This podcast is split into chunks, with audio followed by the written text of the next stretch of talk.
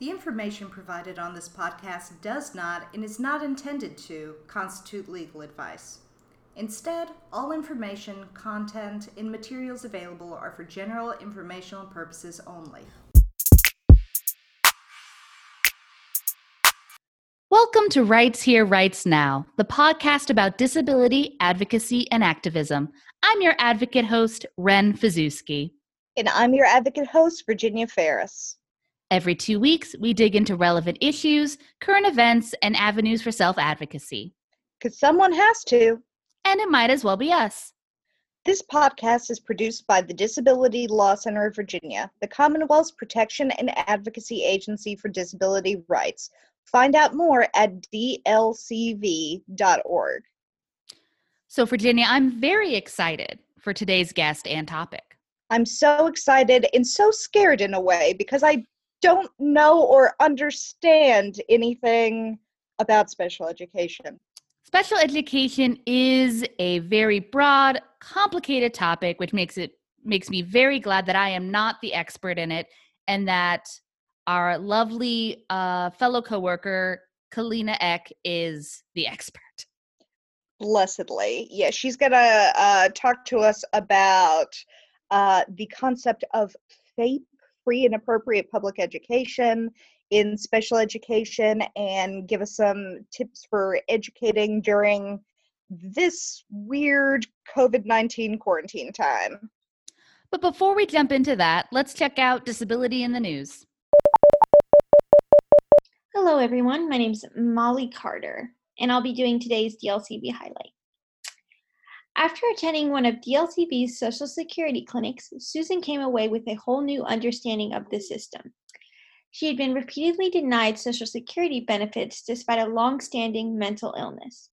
Susan was able to work for, n- for a nine months period before her mental illness manifested itself, causing termination. However, in those nine month periods, she would often miss work or take leave of absences due to her mental illness, reducing her actual work time. Through talking with Elizabeth, our advocate, Susan realized she had been minimizing her symptoms when speaking to healthcare professionals, which would skew her documentation. Elizabeth shared how one can prove a case when 40 years old, as well as giving Susan a new strategy to a disability claim that would include more accurately documenting her work attempts and more accurately informing her doctors. Understanding the quote big picture gave Susan the ability to better manage a disability claim in the future. All right, it's time to jump right into our segment. Welcome, Kalina, for the first time. Thank you for having me.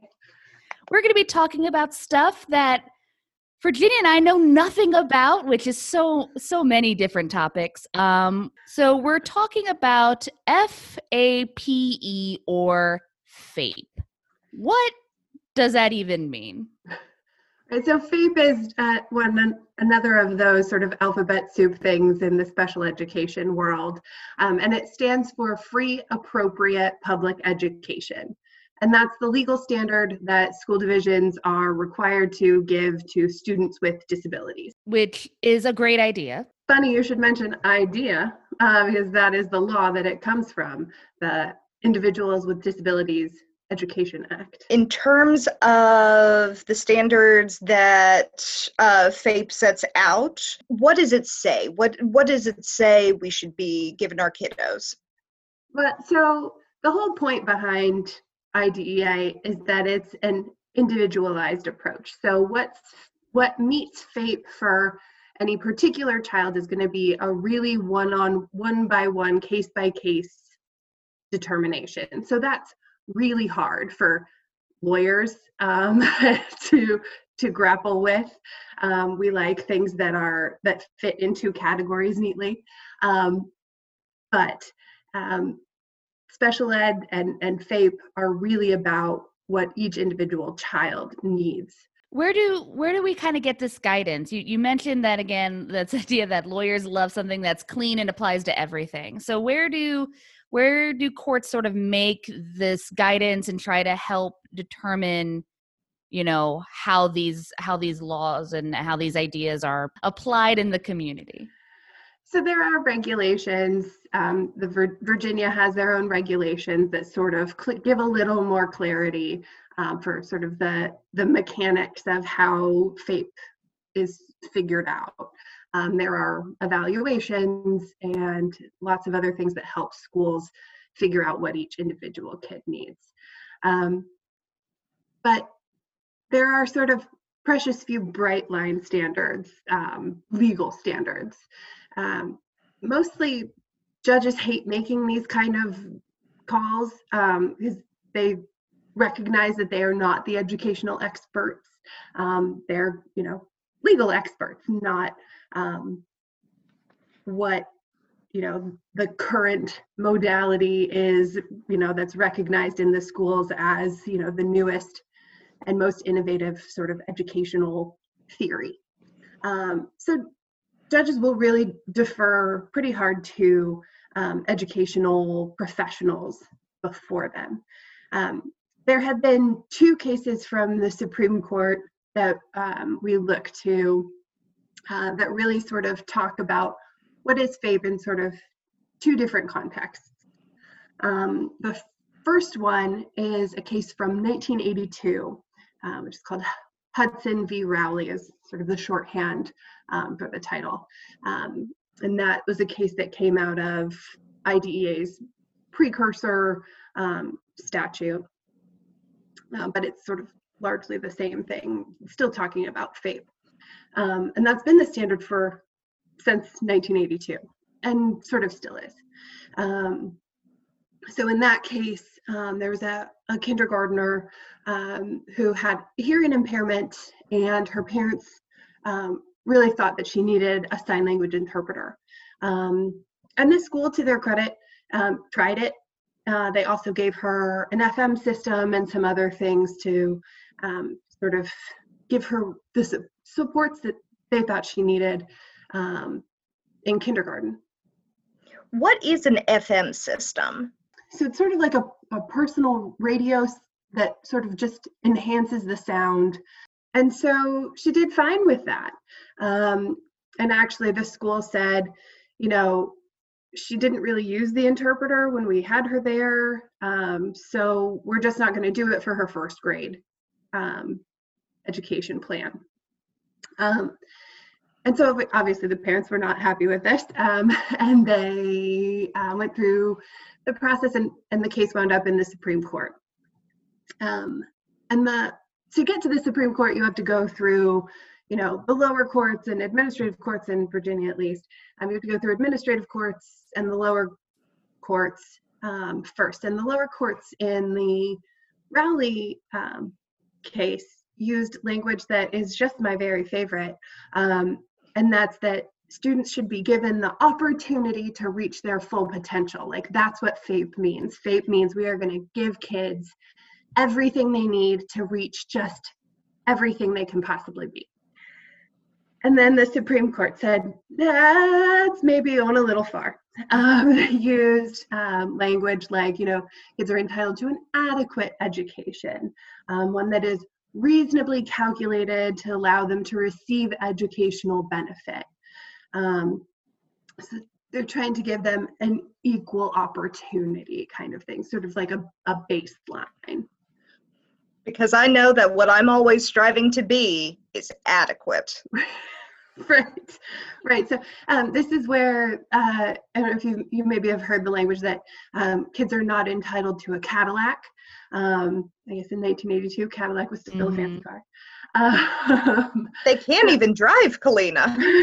yeah, so, so, kids are entitled to a Chevy, you know, a, a car that runs. Um, essentially, if a student is getting passing grades and advancing from grade to grade like you would expect a student without a disability to, that's good enough for FAPE. Um, so, you know, we're not talking about you know this kid could be getting A's but they're getting C's. Um, if they're passing and moving through, that's good enough. Um, you know, certainly schools can provide more if they want to, but the legal baseline standard for FAPE is, um, you know, just sort of the Chevrolet. Um, so that standard sort of over time, um, 1982 was a little bit ago, uh, over time has been sort of watered down. Um, courts and schools sort of have held that the educational benefit has to be um, just de minimis, which is um, fancy lawyer Latin for almost nothing, but not actually nothing. Um, and that students just have to be making some progress for schools to say, they provided enough for FAPE. Um, so that that is still the standard now. If you've got a, a kiddo who is um, progressing from grade to grade, as you would expect a student without a disability to, um, the, the courts are likely to say FAPE has been provided. You you mentioned a second court case. Um, did that change the standard at all, or sort of expand on it? It, it changed it a little bit for a certain sort of uh, group of students. Um, so that case came out more recently um, in 2017. That's the Endrew F. v. Douglas County case. Um, and that sort of um, is a, a pretty, um, the tone of the Supreme Court's opinion, if you read it um, for law nerds like us is, a, is sort of a fun read because it gets a little bit uh, sassy. I don't know. Could you say a Supreme Court opinion is sassy? It's a little sassy, um, but we'll get to that in a minute. Um, so this is a case where um, the student in question had autism and from preschool through fourth grade had pretty much the same um, IEP, which is the individual education program, which is basically the plan for how the school is going to give them FAPE. Um, so the goals are supposed to change and grow as the child changes and grows and learns. Um, but in, in fifth grade, um, the school proposed basically the same plan again.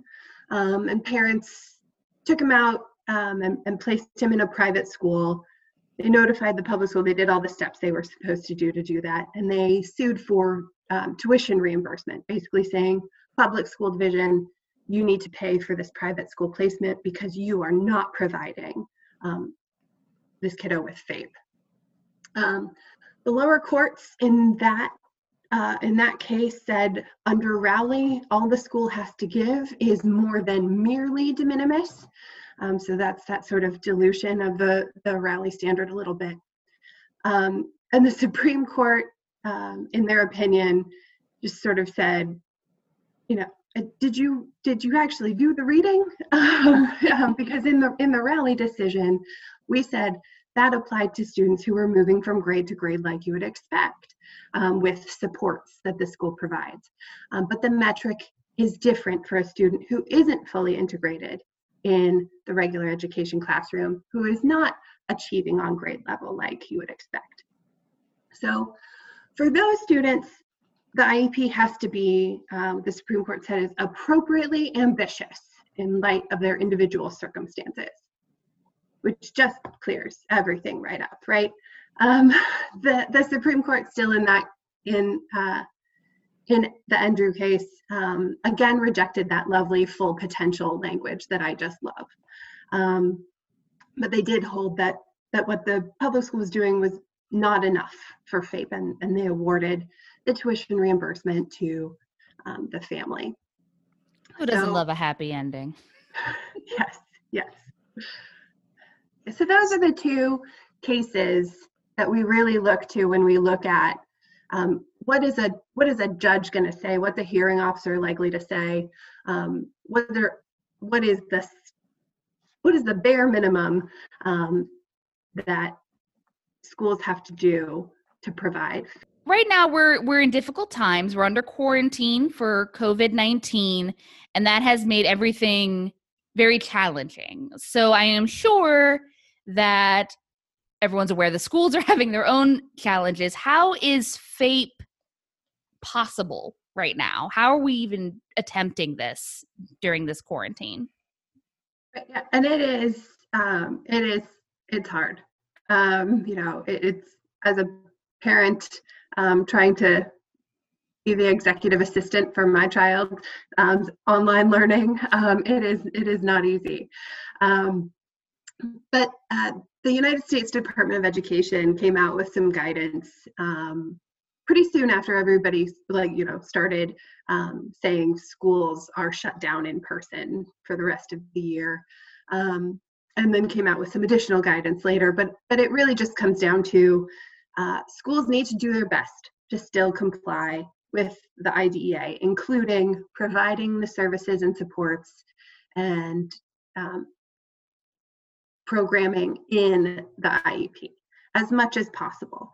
You know, obviously, in-person stuff is is near impossible, um, but you know, we live in this wonderful modern technological age, um, and a, a, lot of things can be provided online or um, you know we do have a lot of, of folks here in Virginia that are in rural areas um, that don't have internet access, that don't have um, that sort of technology available. So, you know, they really said, you gotta, you know, do your best, get creative if you can. Um, we, we're seeing um, some school divisions give basically parents instructions on how to sort of support um, learning, continuing, um, but it, it's it is not easy. Um, some school divisions uh, throughout the country sort of said, well, we won't give anybody educational services at all. We'll just stop all of our educational programming because we can't um, provide special ed. Um, so we just won't provide any ed. Um, and the United States Department of Education said, don't do that. um, you know, uh, don't just give up. Um, y'all are very creative and um, dedicated folks, and, and, we're pretty sure you can figure something out. Um, and then Virginia Department of Education has adopted that same guidance um, and said Virginia schools still need to provide special education services, still need to provide FAPE through the shutdown. So you know obviously things right now look kind of weird but um, what can self advocates and parents do to make sure that students are in the best possible place when the schools reopen um, so the first step um, as with any special education issue is is to work with the school um, if you haven't heard from them by now and my goodness i certainly hope you have um, reach out and talk about what the plan is brainstorm solutions to make sure um, that the individual kiddo is getting as much as they possibly can through the computer or by phone or work sent home that parents can help with. Um, you can do like consultations with teachers and uh, therapy providers and that sort of thing to make sure that um, you know they're getting as much FAPE as they can. Um, then the second thing um, that is just something I say at every training and every um, moment I can. I'm pretty sure I say it in my sleep at this point. Um, is just make sure you're writing everything down. Document everything. Um, keep basically a, a, a, diary of, of what's going on, um, a contemporaneous record of, uh, of what's going on. Um, if your student is regressing, um, what services and supports are happening when, when you make a phone call, when you have an email, save it all. If you talk to somebody um, and you can, you have access to email, send a confirmation email that summarizes your phone call. Um, just because these are, this is going to be, um, you know, hard to remember in in two weeks, let alone two months. Um, if you agree to temporary changes in services and supports while the school's closed, make sure that it's in writing that it's a temporary change.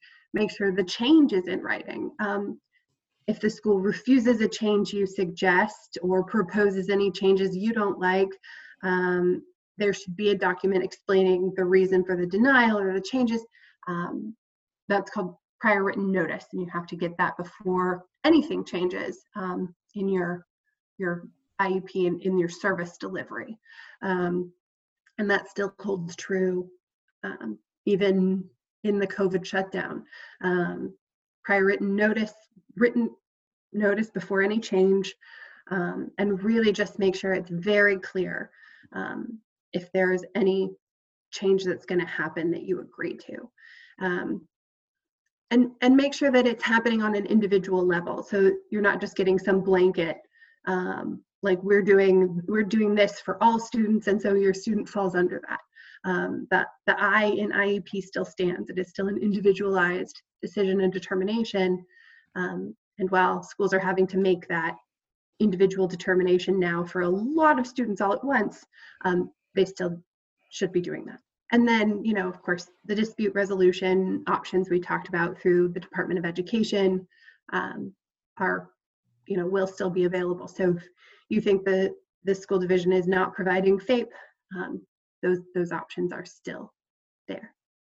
I think that's um I, th- I think that's again why documenting everything is so important is obviously it's good to keep a record for your own thoughts and to make sure that your your child is is on the right track but like if at any point you need to explore these dispute resolution options having that documentation is really critical um, in order to make your case. And two you know um, evaluations are mostly done in person right? So that's going to be you know really difficult for for schools to do frankly. Um, that's sort of one of the areas that i think is the most challenging.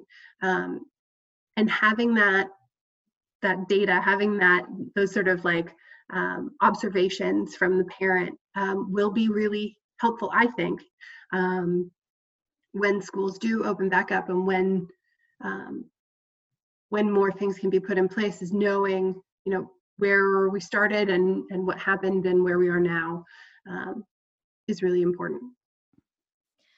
So, Kalina, do you have any um, resources of ours that you want to plug for the listening public? Sure. Um, so, we worked really hard to, uh, a year ago, two years ago, um, to revamp our special education um, page on the DLCV website.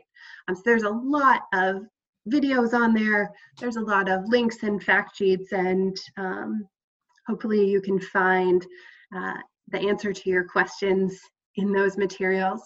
We also have a parents um, sort of guidebook to special education um, that I think the link is on our website. Um, you can order it direct through Amazon, um, have it just arrive at you. Uh, two day shipping if you've got Prime.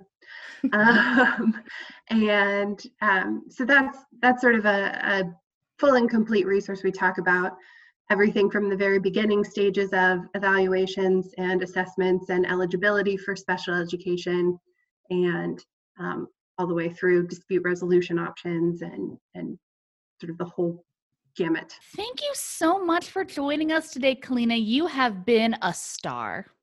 Well, thank you for having me.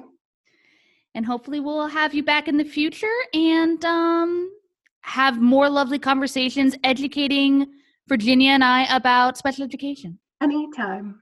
And now a DLCV highlight. Apple is rolling out extra help for people with disabilities during the COVID 19 pandemic.